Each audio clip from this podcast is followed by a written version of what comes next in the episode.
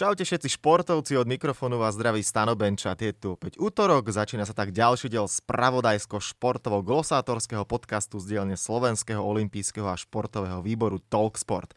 Mojím dnešným hostom je športový novinár denníka SME Milo Šebela, o ktorom môžem povedať, že z nás športiákov o ňom platí nielen, že o športe píše, ale športom aj aktívne žije. Miloš je totiž novinársky Ironman, účastník niekoľkých triatlónov, ultramaratónov a iných príjemných športových akcií, kde si neraz siahol na dno síl. Miloš, tak som veľmi rád, že ťa môžem privítať v podcaste Talksport. Pekný deň. Pekný deň všetkým poslucháčom, ďakujem Stano za pozvanie. No, keď som povedal, že si taký náš Ironman, kedy si naposledy bol na nejakých pretekoch, teraz tým, že je všetko zrušené, mal si naplánované teraz niečo, hoci viem, že máš momentálne príjemné rodičovské povinnosti, tak uh, ako veľmi ti možno aj malý špunt ovplyvnil život?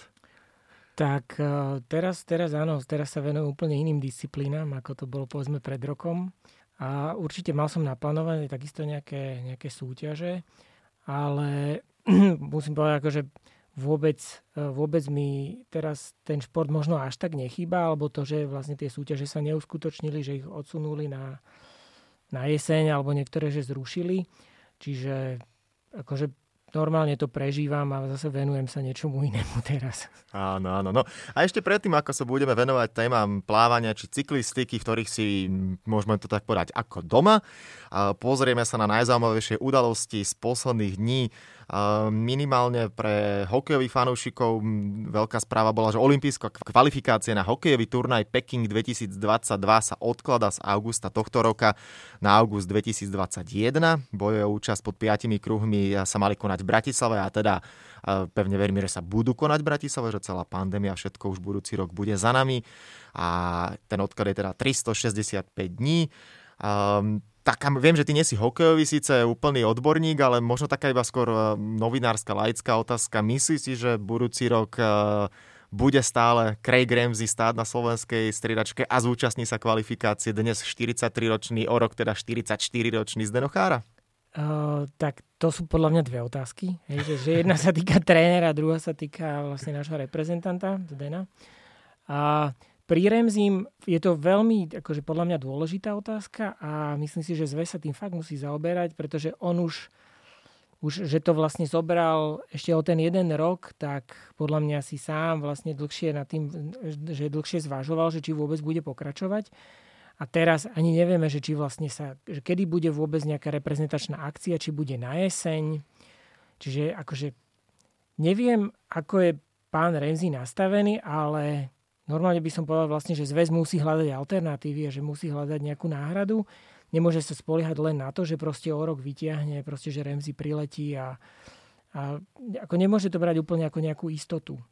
Čiže táto situácia akože tomu národnému týmu veľmi nepomohla. A či, či tam bude, ako to si netrúfam povedať, ale skôr by som povedal, že nie. Ak by to mal byť nejaký môj typ, tak by som povedal, že, že Remzi sa už nevráti, ale akože je to veľmi otvorené. No a čo sa týka Zdena Cháru, Zdeno Chára, ja by som to povedal takto, že on na to, že hrá v NHL, tak je niečo úplne iné, ako hrať proste v národnom týme.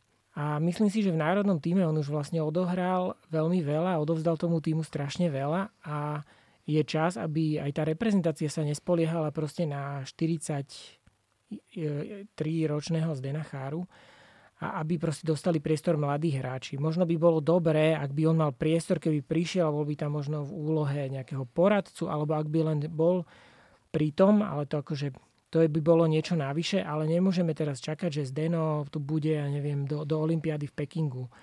Proste ten tým musí byť životaschopný aj bez neho. Ak on dostane tú ponuku, keď ju, myslím si, že on by povedal nie. Myslím si, ale to je takisto, to je len čisto môj nejaký súkromný názor Veď možno nový tréner ho zváži, ho pozve a možno Zdeno sa mu poďakuje a možno nás prekvapí, ale skôr by som povedal, že na medzinárodnej úrovni z tých silných tímov takto v takom vysokom veku sme už hráča proste dávno, dávno nevideli, možno tému Selené na Olympiáde v Soči a to bolo, podľa mňa to bola trošku, trošku iná situácia. Mm, jasne, áno, súhlasím. Uvidíme teda, ako to bude so Zdenom a pochopiteľne je to otázka ešte veľkej budúcnosti a ideme do ešte väčšej budúcnosti, pretože mm, som e, čítal správu, že všade teraz momentálne, keď každý rieši, čo koruna zrušila, nezrušila, tak India sa rozhodla vážne prejaviť záujem o organizovanie olympijských hier 2032, druhá najľudnatejšia krajina sveta. Olympijské hry tam ešte nikdy neboli. Myslíš si, že by to bolo dobré alebo zaujímavé, opäť takáto, nazvime to exotická destinácia? Podľa mňa je dobre, keď ten šport sa dostane aj do nových krajín. Bola by veľmi, veľmi stereotypné, nudné, keby sa to proste točilo medzi tými najväčšími, kde to je proste medzi tými vyspelými krajinami, kde je to stále dokola. Určite zaujímavou skúsenosťou bola napríklad aj Olympiáda v Brazílii. Takisto to bolo proste niečo nové, napriek množstvám proste negatív a mnohým problémom to zvládli celkom. A je to, je to príležitosť pre tú krajinu takisto proste využiť niečo na budovanie toho športu, na popularizáciu toho športu, na vybudovanie infraštruktúry. Čiže aj pre Indiu by to bola nejaká nová príležitosť. Otázka je, ako by sa jej zhostila. Samozrejme, že aj v dnešnej situácii, že to, to, to, čím prechádza svet a šport, tak vlastne kladie to ešte väčšie nároky na také veľké podujatia, aby to bolo vlastne udržateľné z dlhodobého hľadiska, aby sa to nestalo proste len diera na to, že utopím niekde strašne veľa miliárd dolárov alebo proste peňazí, ktoré viem využiť. Čiže je to, je to dobrá príležitosť, pokiaľ to India využije, tak môže im to byť len na prospech. Mm-hmm. No a úplne už z iného súdka po novembrovom eh, zápase storočia MMA slovensko-českých borcov Atilave Carlos Vémola. Tí sa odhodali počas týchto dní na výzvu storočia, takýto súboj v eh, jazde, alebo nazvime to teda eh, v tom, že posadili sa na airbike a za 5 minút mali zhodiť alebo spáliť čo najviac kalórií Attila ich spalil 96, Carlos 108, takže minimálne takto sa Carlosovi podarila odveta. Ty sleduješ tento svet MMA a čo možno na to hovoríš? MMA svet sledujem tak možno okrajovo, tiež som o tom pár, písal pár článkov. Fascinuje ma ten fenomén, to ako vlastne uh, veľmi brutálny šport, ktorý proste sa formuje doslova za pochodu, pretože tie pravidlá, ako on bol na začiatku, sa stále upravujú. Ako dokáže osloviť ľudí, aký je populárny, akú veľkú pozornosť dokáže vzbudiť a akože vyzerá, že naozaj že je na veľkom zostupe, čiže uh, istým spôsobom to sledujem skôr nie z toho fanušikovského hľadiska, ale veľmi, veľmi ma to zaujíma aj z toho, a, akú, aký potenciál má ten šport a vyslovene ako to ľudia vnímajú. To, čo sa mi páči vlastne teraz, že urobili túto výzvu, je, že dneska, keď sa nešportuje, tak je dobré, pokiaľ tí športovci vlastne niečo odovzdávajú, niečo vracajú tým fanúšikom. Čiže nemusia to byť úplne že virtuálne výzvy, ale pokiaľ niečo vykonávajú, tak je to, je to veľké plus, že proste niečo sa deje, snažia sa trošku odprezentovať, takéto podpichovačky alebo takéto duely, je to veľmi fajn. Ale čo by som pri Atilovi akože si ne, neodpustil povedať je, že na to, aký je na, Slovensku, na slovenské pomery vlastne na, v rámci MMA vnímaný ako ikona, tak nikdy sa nevyhranil voči svojmu trénerovi Norbertovi Böderovi, ktorý je vlastne veľmi zapojený do, do kauzy okolo Mariana Kočnera. A vlastne myslím si, že ak by bol takýto človek zapojený do majoritnejšieho športu, ako je futbal, hokej, tak by to bola veľmi veľká kauza a riešili by to všetky médiá. Kdežto pokiaľ je to v MMA, tak proste sa to berie proste sa to neberie. Ľudia to nevnímajú a je to nesprávne on ako, ak je ako športovec, takisto proste reprezentuje a mal sa voči tomu nejakým spôsobom vyhraniť alebo vyjadriť. Čiže toľko. Tak, prebrali sme aj túto tretiu tému. No a poďme sa rozprávať teraz o tom, e, čo bude možno najzásadnejšia diskusia, alebo predpokladám aj najdlhšia v rámci podcastu Talksport, či už plávanie a neskôr možno prejdeme aj na cyklistiku, ako som povedal, v ktorých si ty doma. A začneme tým plávaním. Tak e, stále máme korona krízu, už sa trošku, alebo už sa výrazne otvárajú športoviska, dá sa športovať vonku, vodní slalomári už napríklad takisto môžu ísť na vodu, ale plavci, tí, tí teda čakajú, tí sú stále v takom váku. Ja som pred pár dňami aj sa rozprával s Rišom Naďom v rámci olympijského live streamového rozhovoru, tak on žije v Anglicku a takisto povedal, že na vodu čaká, nevie čo a ako bude. Kedy sa plavci dostanú do bazénov? Minulý týždeň už e, vlastne e, myslím, že hlavný hygienik štátny e, povolil na tlak alebo ro, ro, vlastne komunikoval s Plaveckou federáciou, ozvali sa aj reprezentanti. oni prišli s nejakým riešením, že aké bezpečnostné opatrenia by mohli dodržiavať a on to vlastne akceptoval. To znamená, že reprezentantom v plávaní od tohto týždňa už, už sa môžu pripravovať v bazéne a špeciálne preto majú otvori, teda otvorili jeden bazén ehm, na Pasienkoch v Bratislave, kde za proste špeciálnych opatrení budú môcť plávať iba reprezentanti, a to nielen plavci, ale aj vodní polisti, synchronizované plavkyne a, a možno prípadne triatlonisti, to neviem presne, ale čiže nejaké podmienky si oni vylobovali, ale treba povedať, že napríklad v okolitých krajinách, v Česku, v Maďarsku, toto funguje už dlhšie. To znamená, že reprezentanti tam mali takisto vyhradenú nejakú infraštruktúru, kde za špeciálnych opatrení mohli trénovať dlhšie. To znamená, že to nebolo otvorené pre verejnosť, ale iba vyslovene pre reprezentantov. Mm-hmm. No niekoľko týždňov ale boli naši elitní plavci bez tréningu. Čo to všetko môže spraviť aj s telom e, elitného športovca s tým, že ten pohyb, na čo si zvyknutý a, a všetky návyky, ktoré majú, tak počas týchto dní nemohli vykonávať? Ono, dá sa to imitovať. Dá sa to imitovať a, samozrejme, že nikdy to nebude ono.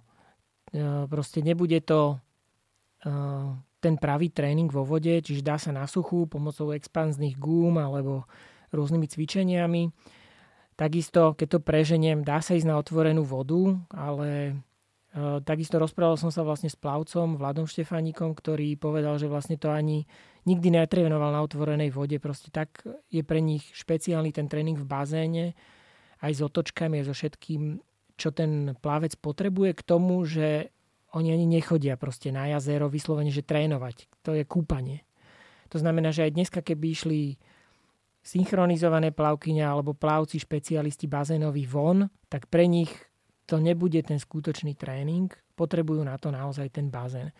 Ak ho nemajú, tak nemusia stratiť silu, nemusia stratiť svoju nejakú kondíciu, ale môžu stratiť techniku, môžu stratiť cit prevodu, čo by v tom, povedzme, v tom porovnaní, keby na druhý deň mali ísť vlastne na súťaž, neznamená že sa utopia alebo že by, že by mali nejaký problém to odplávať. Odplávajú to, ale vlastne ten rozdiel by bol veľmi viditeľný proti plavcom, ktorí mali možnosť počas napríklad týchto týždňov minulých proste pripravovať sa v bazéne. Mm-hmm. No už si aj naznačil tú tému, že dalo by sa plávať vonku, ale jasne, keď máš uh, dobrý neopren a tak, tak asi ne- nemusíš cítiť uh, tú chladnú vodu až tak, hoc uh, koľko môže mať teraz voda niekde na Zlatých pieskoch? 8, 9, 10 stupňov? No, netuším presne, koľko to môže mať stupňov. Skutočne to bude možno v rozpetí 10 až 14-15 stupňov. Ona sa ešte veľmi nezohriala, čiže zatiaľ sa chodia kúpať povedzme otúžilci, ono aj ten neopren není suchý neopren, to znamená taký, ktorý majú potápači. Ten potápačský neopren je taký, že do neho sa tá voda nedostane a on dokonale vlastne uzavrie to telo, odizoluje.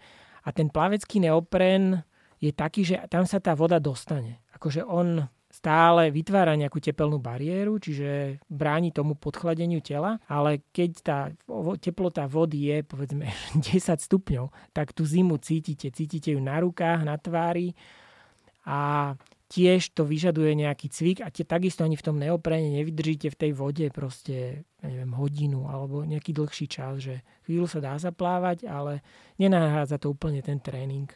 Čiže s tým oteplovaním by, to, by to samozrejme, povedzme koncom mája, to už môže byť úplne iná situácia. Mm, bol si za posledné dni týždne v kontakte s niekým, z, už si spomenul teda, že minimálne jedného plavca, ale aj možno aj s ostatnými, ako to zvládajú a ako sa pripravujú, čo všetko im momentálne táto situácia zobrala?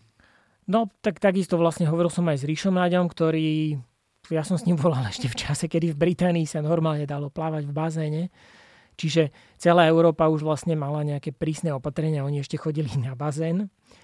A takisto vlastne nevedel si predstaviť, že čo to bude znamenať, keď ich odstrihnú od toho. Potom viem, že chodil na nejaké otvorené bazény. Tí športovci berú to zodpovedne a snažia sa vlastne vyhľadávať tie možnosti k tomu tréningu. Toto je ten jeden prípad, že on vlastne sa snažil akýmkoľvek spôsobom nájsť tú vodu, keď mohol, keď nemohol, tak proste cvičil A zase druhý extrém je Vlado Štefáni, ktorý je mladý reprezentant, vlastne študuje na univerzite na Floride. Tým, že vlastne táto sezóna je takto ovplyvnená, tým, že posunuli Olympiádu na budúci rok, tak on dokonca povedal, že on tento rok vlastne končí školu a zvážuje vlastne ukončenie kariéry, pretože takisto sa chce vlastne realizovať v tom obore, ktorý, ktorý momentálne študuje a nevie si predstaviť, alebo momentálne ešte nevie, že či bude vlastne ďalej trénovať, pretože nebude mať také zázemie po skončení školy, čo je tiež vlastne nejaký obraz toho, že ako na tom slovenské plávanie je. Ten, ten posun alebo strata tejto sezóny môže znamenať pre neho aj ukončenie kariéry a to vlastne prináša to, tá, tá korona kríza, keby som to mal tak zhrnúť, vlastne prináša to, že otvára nožnice medzi staršími plav,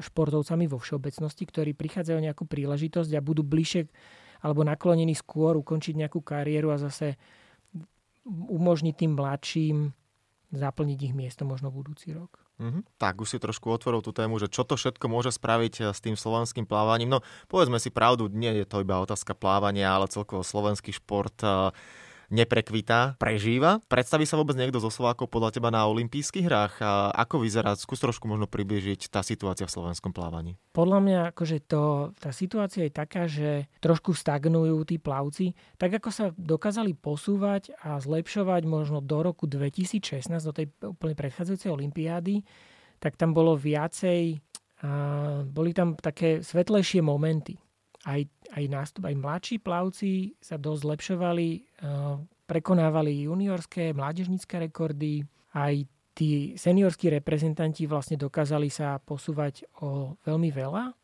Vlastne Ríšo Náď bol úplne kúsoček od toho, aby sa dostal do finále v Riu, čo ho dodneska veľmi mrzí, pretože od roku 2016 on sa vlastne neže nezlepšil, ale istým spôsobom upadol. A odvtedy vlastne niektorí plavci dokonca ukončili kariéru, čiže my dneska nemáme nejakú výraznú osobnosť plavca, o ktorom by sme vedeli povedať, že je to líder, alebo o ktorom by sme vedeli, vedeli do neho vložiť nejaké očakávania na šampionátoch, na veľkých podujatiach. Takto. Na Olympiádu niekto pôjde. O to by som sa neobával aj z toho plávania, pretože plávanie je, myslím, že po atletike druhý najväčší šport, čo sa týka počtu, počtu reprezentantov, že je to tak masová vec, že niekto sa tam predstaví.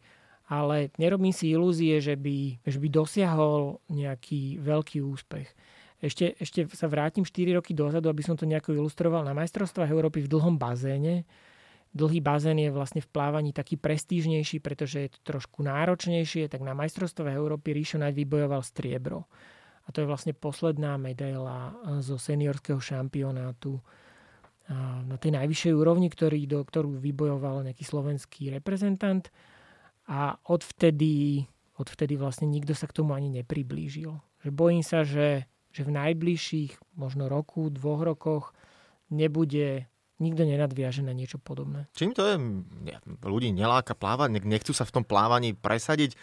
Je to krásny šport na tých, a povedzme si pravdu, že na plavcov sa vždy dobre aj pozeralo a pozerá. A tak ako si povedal, ja napríklad, keď sú olympijské hry, milujem pozerať preteky v plávaní. Jasne, tie podmienky na Slovensku nie sú úplne ideálne. Možno toto je ten najväčší problém, že to aj odradí množstvo ľudí.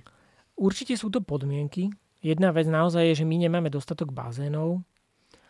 A neviem úplne ja zhodnotiť ten faktor toho, že tá spoločnosť takisto prechádza nejakým vývojom. To znamená, že keď pred 10-20 rokmi tí deti boli formovateľnejšie, mali väčší sklon k tomu, že akceptovať tréningové dávky, ktoré v plávaní sú, proste je to monotónna práca, často v skorých ranných hodinách, o 6 každý deň, skakať do studenej vody, to nie je proste nejaká, nejaká predstava krásne stráveného dňa. A kedy si mám pocit, že tie deti možno toto skôr akceptovali a dneska už ťažšie sa k niečomu takému odhodlajú. Proste mám pocit, že aj ten svet prechádza nejakou, nejakým vývojom.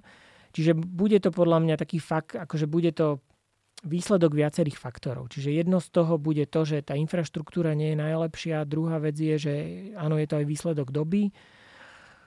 A neviem, možno, možno aj vzory chýbajú. Možno je to aj tým, že tí mladí nemajú ku komu vzhliadať. Takisto proste je problém prechodu, ale to je vo viacerých športoch, medzi strednou školou a proste nejakou, nejakým, nejakým seniorským realizovaním samého seba. To znamená, že keď skončím školu a som trénoval, tak na druhý deň nie som proste reprezentant, ktorý má zabezpečený príjem, ktorý je proste závodov. A keď, sa, keď som postavený pred tento problém, že musím sa vedieť uživiť, tak prvé, čo proste nechávam tak, tak je proste šport, hľadám si prácu, pretože šport je časovo ohraničená vec, takisto neprináša nejaký istý výsledok, je tam proste faktor náhody, nemusí sa mi podariť uh, naplniť svoje športové sny, čiže bude to aj, aj takéto, že tí reprezentanti, ak sa ukazujú dobre, tak môžu na ten šport zanevrieť práve kvôli tomu, že, že nemajú nejakú istotu toho, že sa budú vedieť tým športom uživiť. Ale proste to, takto prináša tá realita. Ako ja to ne, teraz nehovorím, že to je pozitívne, negatívne, ale proste tak to je.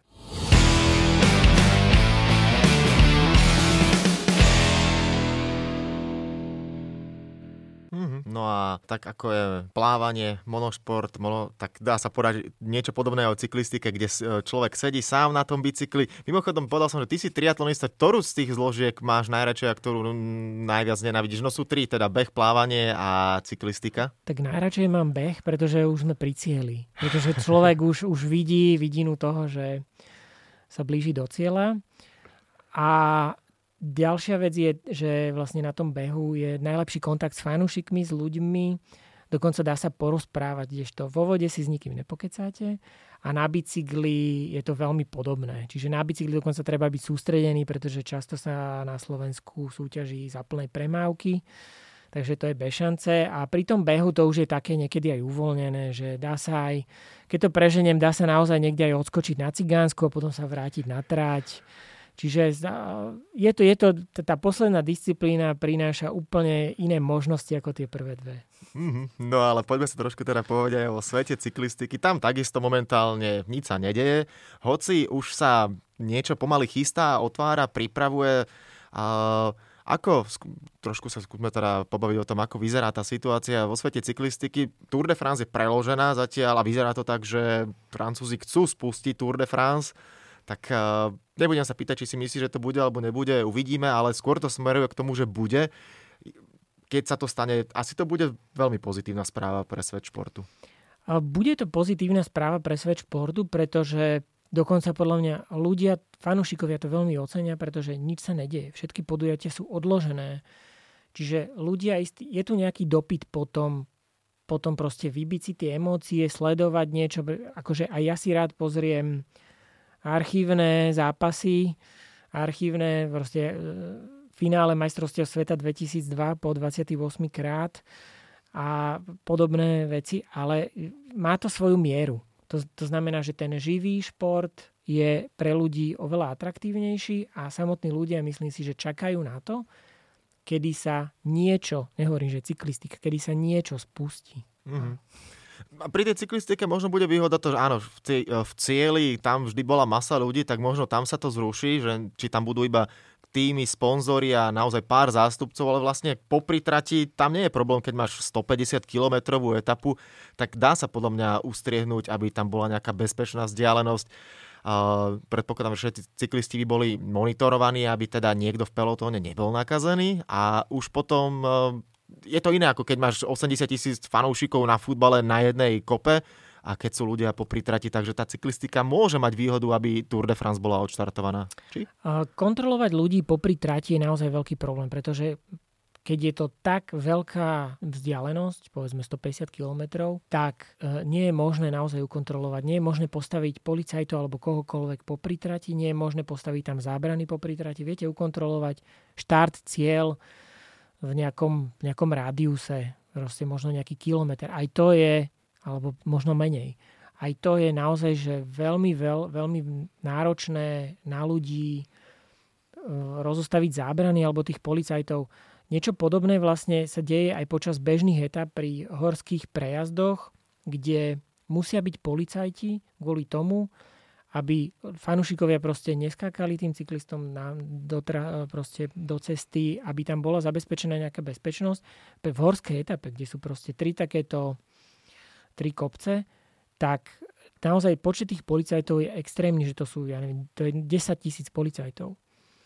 A ten kontakt úplne sa proste nedá vylúčiť. Čiže viem si predstaviť, že tie etapy budú, budú naozaj, že štart a cieľ bude veľmi kontrolovaný a budú sa snažiť proste uh, pred, priamo pred pelotónom možno pôjdu nejakí policajti a budú proste dávať pozor, ale ne, nedá sa to proste ukontrolovať. Keď pôjdu niekam na kopec, tak aj keď bude niekde väčšia skupina ľudí, tak keď tam prídu dve auta, to nerozoženú tých ľudí. Čiže ten kontakt nejaký tam stále bude. A myslím si, že to je veľké riziko na to, aby tie preteky vlastne prebehli. Že záleží, ako toto budú vedieť tí Francúzi zvládnuť a nakoľko budú fanúšikovia disciplinovaní. Ale to sa netýka len Tour de France, ako vo všeobecnosti akýchkoľvek pretekov cyklistických. OK, ja som vlastne začal to, celú to, túto polemiku s tým, že asi to bude, ale teraz položím tú otázku, bude alebo nebude Tour de France podľa teba? Vieme, že tá situácia vo Francúzsku nie je ideálna. Nie je ideálna. Uh, myslím si, že všetci si prajú, aby bola, aby tie preteky boli. Otázka je, za akých podmienok, že ako to nastaviť tak, aby aby cyklisti boli v poriadku, aby vlastne im zabezpečili nejakú, nejakú mieru bezpečnosti, že môžem sa spolahnúť na to, že, že všetko prebehne v poriadku. A na tom toto stojí vlastne, že bude to veľmi veľká úloha pre tých organizátorov, aby dokázali odfil- odfiltrovať, lebo najhoršie je to na štarte a v cieli, kde bývajú proste masy ľudí. Na druhej strane vlastne oni potrebujú tých ľudí práve kvôli propagácii, kvôli sponzorom, ktorí si zaplatili všetky vlastne, v rámci túr existuje reklamná karavána, ktorá vyslovene funguje na tom, že ide v rámci celej etapy a oslovuje tých fanúšikov. Čiže to je, to je ako keby proste reklamný break v rámci hokeja, že predtým, než prídu tí cyklisti, tak pozeráte reklamy. Čiže na tom je ten biznis postavený a neviem si predstaviť, že, že toto celé by dokázali oni vypustiť, pretože prídu o veľké príjmy. No. Čiže dôležité bude, ako si to oni nastavia. Ja zatiaľ to vidím, ale to je naozaj len taký môj súkromný pohľad, 20% e, v prospech toho, že túr prebehne v tejto podobe, ako to oni povedali a buď neprebehne, alebo prebehne v nejakej oklieštenej alebo nejakej minimalistickej verzii. Že není vylúčené, že oni to ešte nejakým spôsobom upravia. Hmm. Že možno to nebude v plnej, možno to bude bez divákov, možno bude menej etáp, neviem. Jasne. No určite veľkým lákadlom a veľkým magnetom na či už pre fanúšikov alebo aj pre reklamu je Peter Sagan, čo si budeme hovoriť, absolútny nezmar a zjav. My môžeme byť radi, že Peťo Sagan je Slovák. Ako vnímaš momentálne tú jeho situáciu? On sem tam dá nejaký príspevok na sociálnu sieť, ale iba tiež sem tam nie je to ten typ športovca, ktorý by bol dennodenne, či už na Instagrame alebo inom médiu a takisto a s novinármi nekomunikuje absolútne na pravidelnej báze, ale tak vieme, že je v Monaku a tam sa pripravuje. Mm, čo sa možno dá ešte o ňom povedať bližšie? No, tak e, ak, ak to berieme vyslovene, že situ, aktuálna situácia, že vlastne čo Peter zažíval, tak to bolo len o tom, že on musel byť zatvorený. Že to znamená, že boli krajiny, Belgicko, Holandsko, povedzme aj Slovensko, kde sa dalo bicyklovať vonku, kde to nebol problém a dokonca aj tí profesionálni cyklisti to využívali. Čiže keď to prirovnám takisto k tým plavcom, mali možnosti iné ako tí športovci, ktorí boli vo Francúzsku, Taliansku, Španielsku a proste patrilo pod uh, takéto pre opatrenia prijalo aj Monako ktorí nemohli vychádzať, nemohli vonku bicyklovať. To znamená, že on, a on není nejaký kamarát s trénažérom Peťo Sagan, čo aj priznal, to znamená, že určite sa venoval nejakým svojim hobby, viacej možno oddychoval, udržiaval sa v nejakej veľmi základnej kondícii a vlastne len teraz začne, keď e, uvoľnili tie opatrenia, len teraz začne bicyklovať. Čiže ono to ani nedáva zmysel pre športovca trénovať a pripravovať sa, keď neviem, na čo sa pripravujem alebo kedy mám vlastne podať maximálny výkon pretože môžem si ublížiť naozaj, a to sa to vlastne potvrdzujú športovci vo všetkých športoch, to sa takisto netýka cyklistiky. Čiže ani futbalisti vlastne nechodili hrať futbal, netrénovali, maximálne doma proste išli do posilky alebo niečo imitovali, snažili sa niečo, ale netrénovali, pretože je zbytočné vlastne pracovať na sebe, keď neviem, budem vôbec hrať futbal, Francúzi zrušili ligu. Čiže na čo ja budem na sebe pracovať, keď potom mi zrušia súťaž a nič sa nedieje. Ale ešte možno jedna zmienka k tomu Peťovi Saganovi o tom, že je fenomén, na tom sa zhodneme absolútne všetci. Ako ty vnímaš tú jeho kariéru, respektíve s tým, že môže toto trošku ovplyvniť jeho formu aj smerom do budúcnosti. A vieme, že je fantastický šprinter a všetci sme sa určite tešili na to, ale uvidíme teda, či sa budeme z toho môcť tešiť, či zabojuje aj tento rok o zelený dres na Tour de France. Podľa mňa on toto mu ublížilo. Myslím si, že z hľadiska športovej kariéry je vlastne stratená sezóna v, vo veku, kedy má 30 rokov a kedy tá predchádzajúca sezóna nebola jeho úplne, úplne najlepšia. Akože nechcem ho teraz nejakým spôsobom haniť, ale on ten štandard v predchádzajúcich rokoch mal oveľa, oveľa vyšší a aj z objektívnych príčin vlastne v Láni nepodal možno to, na čo má, alebo čo ukázal v predchádzajúcich sezónach. To znamená, že táto sezóna, to, že zatiaľ sa nič neuskutočnilo, tak mu ublížila a vlastne je to pre neho stratená príležitosť. Samozrejme, že Peťo vlastne je človek, ktorý sa nesnaží nejakým spôsobom analyzovať a utápať sa v takýchto veciach, čiže možno to berie veľmi pozitívne a stále mu, a pokiaľ niečo sa odohrá tento rok, stále to pre ňo môže ešte dopadnúť dobre, ale je proste takisto je veľká, veľký faktor neistoty toho, že sa niečo uskutoční. Pokiaľ by sa tento rok vôbec nič, vlastne žiadne preteky by neboli, tak pre ňo je to najväčšia rána, by som povedal. Že, že, pretože mal veľmi dobre napl- veľmi zaujímavú sezónu, mal veľmi dobre postavenú, chcel absolvovať vlastne Giro aj Tour, čo je pre jazdca jeho typu trošku unikát, že vlastne klasikári niečo podobné skutočne v posledných rokoch vôbec, akože nikto. To znamená, že mal veľa príležitostí, takisto sa mohol ukázať, alebo chcel sa ukázať slovenským fanúšikom, keďže Giro malo štartovať v Maďarsku. Čiže zatiaľ z jeho, hľadi, z jeho pohľadu táto sezóna je veľkou stratou, ale je to z objektívnych príčin. Čiže uvidíme, že či sa ešte niečo podarí na jeseň a myslím si, že on veľmi bude chcieť sa ukázať, že veľmi bude, veľmi bude motivovaný, ale to budú všetci cyklisti, to nebol len Peťo Sagan.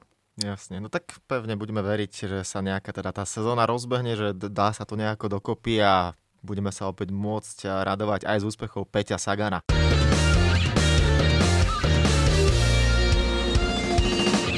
Toľko rozprávaní o plávaní, cyklistike, ale pokračujeme ďalej v podcaste Talksport, pretože patria k nemu aj rubriky a tie sú pripravené aj pre teba.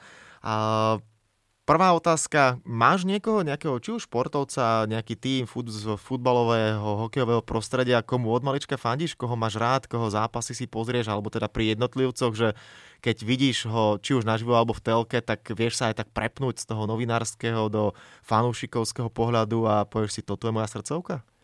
Uh, musím povedať, že mal som, alebo mám možno rôzne obdobia, že dlhodobo fandím, alebo drukujem, aby som bol spisovný, a ruským hokejistom. Mám, mám rád ruský hokej. Veľmi Mal som obdobie, kedy som veľmi obdivoval hokejistov Detroit Red Wings vlastne v 90. rokoch, kedy ten tím proste pomaly nemal konkurenciu, stretli sa tam naozaj silné mená a hrali taký možno na NHL úplne nie taký typický hokej. Ťažili istým spôsobom aj z toho, že vtedy ešte nebol zavedený platový strop, čiže vtedy to ešte vlastne bolo možné a boli tam naozaj veľmi silné postavy. Čiže... No, v rýchlosti Ruska 5 kto bol? Fyodorov, Larionov, Fetisov. Konstantinov v hm. obrane bol uh, s, uh, s Fetisovom, ak to správne hovorím, áno. a v útoku bol Slava Kozlov. Kozlov, áno.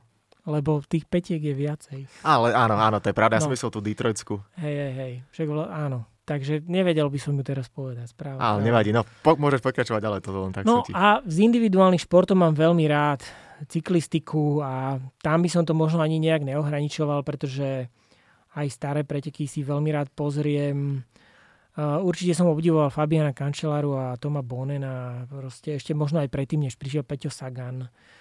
A boli proste edície a etapy, ktoré boli nesmierne zaujímavé. Tá cyklistika často pre toho nefanúšika alebo takého človeka môže vyzerať nudná, že dlho sa tam nič nedieje a potom príde skupina obrovská a niekto z nich vyhrá. Ale mňa to akože celkom, celkom ma pozerať aj niektoré staré preteky. Mm-hmm. No, poďme na druhú otázku. Vo svete športu a zamerieme sa na tú nežnejšiu stránku. Množstvo športovkyň, ktoré pochopiteľne zaujímujú nás výzorom. S ktorou športovkyňou by si vedel predstaviť, že by si zašiel na večeru, ktorá ti je sympatická? Dorotea Vírerová, biatlonistka, dvojnásobná víťazka svetového pohára. Veľmi, veľmi atraktívna slečná dáma. Mm-hmm tu sa zhodneme. No a poďme na tretiu otázku. Dlhé roky pôsobíš v redakcii denníka SME a teda napísal si už množstvo, množstvo článkov.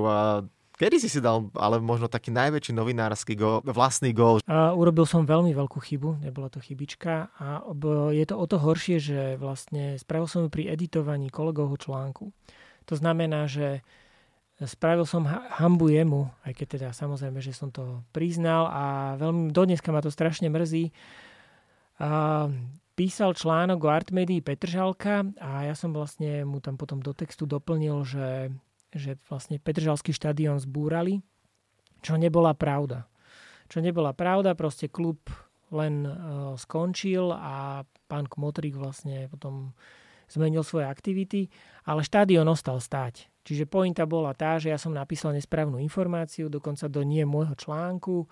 Ospravedlili sme sa, ale samozrejme, že proste to bolo, no, bohužiaľ, akože bola to obrovská chyba a štadión vlastne ešte dlho potom stál, čo som napísal, že ho zbúrali, čiže zbúrali ho až veľmi neskoro. No, ty si iba predvídal vlastne, čo sa stane.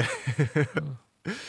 OK, no a na záver eh, patrí k tak ako k olympijskému podcastu, tak aj k podcastu Talksport Quiz. Mám pre teba pripravené tri otázky a budú sa týkať eh, športov, ktoré sme aj rozoberali a sú teda aj tvojmu srdcu blízke. Začneme plávaním. To, že našou najúspešnejšou plavkňou je Martina Moravcová, to všetci dobre vieme. Ale moja otázka je, vieš, koľko medailí má v zbierke zo všetkých veľkých podujatí, to znamená olympijské hry, majstrovstva sveta Európy v krátkom dlhom bázane, univerziada. Všetky medaily dokopy máš toleranciu 5. No, tak to samozrejme, že neviem. Bude to veľká typovačka, pretože takú zbierku podľa mňa zo slovenských športovcov, ako má Martina Moravcová, si trúfam povedať, že nemá nikto. Čo sa týka olympijských športov, to absolútne nemá nikto. A budem len naozaj, že to bude typovanie, že 95. Trošku si je pridali 74. No. Ale aj tak je to neuveriteľné číslo. Takže Môžeme prejsť na druhú otázku. Tá bude spojená s tvojim, nazvem to tak, triatlonom. Pri premiére triatlonu na olympijských hrách v Sydney získal medailu aj zástupca Českej republiky. Bronzová medaila, to bola konkrétne. Vieš, o kom je reč? Jan Žehula? Dobre, správna odpoveď. No a posledná záverečná otázka bude spojená s cyklistikou. Cyklistika, tradičný olimpijský šport. Ktorá krajina, keď spojíme cestnú aj drahovú cyklistiku, má uh, najväčší počet medailí v zbierke. A tam ti dám možnosti. Bude to Francúzsko, Veľká Británia, Taliansko alebo Holandsko. Veľmi veľa disciplín je v dráhovej cyklistike. To mm-hmm. znamená, že, že bude to krajina, ktorá vynikala v dráhovej cyklistike. No tak v posledných rokoch je to Británia, ktorá akože zbiera veľa medailí. Priznám sa, že neviem, ako to bolo v dráhovej cyklistike, neviem, v 50. rokoch alebo dávnejšie, čiže dám Britániu. Je to veľmi tesné. Veľká Británia má 87 medailí, ale stále je na prvom mieste Francúzsko. 91 medailí spod 5 olympijských kruhov. Taliansko, Holandsko potom trošku viac zaostávajú a tam skôr väčší počet zlatých medailí, ale keď som sa pýtal na tú celkovú bilanciu, tak Francúzi s 91 medailami sú number one. Nevadí, ale tak Žeholu si vedel na prvú napríklad. Takže tak, no. Tak uh, uvidíme, či uvidíme vôbec tento rok, či už preteky v cyklistike, v plávaní alebo v triatlone a pevne verím, že áno a že možno na nejakých sa predstavíš aj ty. Neviem, či teda máš taký nejaký no, program urobený. Mám práve, že program mám. Teda, akože ono je to skutočne, som v rovnakom móde, možno ako Peťo Sagan, že ja neviem, sú nejaké termíny, ktoré sú vytýčené, ale ja neviem, či sa naplnia. Mm-hmm. To mhm. znamená, že bol by som rád, ale neviem, že či teraz mám ešte sa nejako pripravovať, alebo to bude o rok. Určite, určite si myslím, že aj na Slovensku vlastne sa spustia nejaké preteky v nejakom bode. V Čechách dokonca minulý týždeň povolili už aj rekreačné nejaké podujatia, kde mm, myslím, že do 500 ľudí. Na Slovensku ešte nie, obávam sa, že, že to ešte chvíľu potrvá, takže aj ja by som rád vedel, akože bude, nebude. O to je to proste to rozhodovanie potom ľahšie, lebo mám aj ja nejaké športové ciele tento rok. Tak pevne verím, že sa podarí naplniť tebe aj ostatným športovcom. Toto bol ďalší diel podcastu Talksport, ktorý sme nahrávali v štúdiu Podcaster. Máme ho prenajaté od jedného zo šéfov projektu Octagon Pavla Nerudu. Môžete si ho prenajať na stránke podcaster.sk. Miloš Šebela, športový novinár denníka SME, bol ďalším hostom podcastu Talksport. Miloš, ďakujem veľmi pekne za účasť, prajem ti všetko dobré a špeciálne v týchto koronačasoch hlavne prajem pevné zdravie. Ja ďakujem za pozvanie takisto pevné zdravé stano. Díky.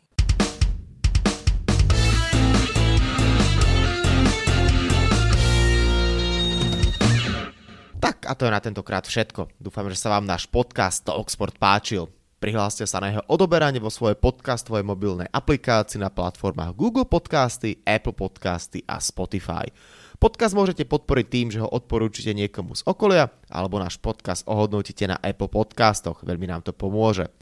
Všetky podcasty Talksport, ako aj olympijské podcasty nájdete na stránke www.olympic.sk lomka podcasty.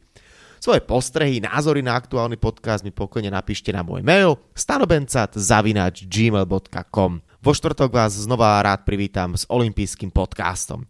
Volám sa Stanislav Benčat a budem sa na vás tešiť pri ďalšom dieli. Zatiaľ sa majte. Podcast Talksport vám prináša exkluzívny partner Slovenského olympijského a športového výboru, spoločnosť Typos, generálni partneri Toyota a 4F, hlavní partneri Dôvera, Bila, Slovenská sporiteľňa, Kooperativa SPP Matador a partner Granden.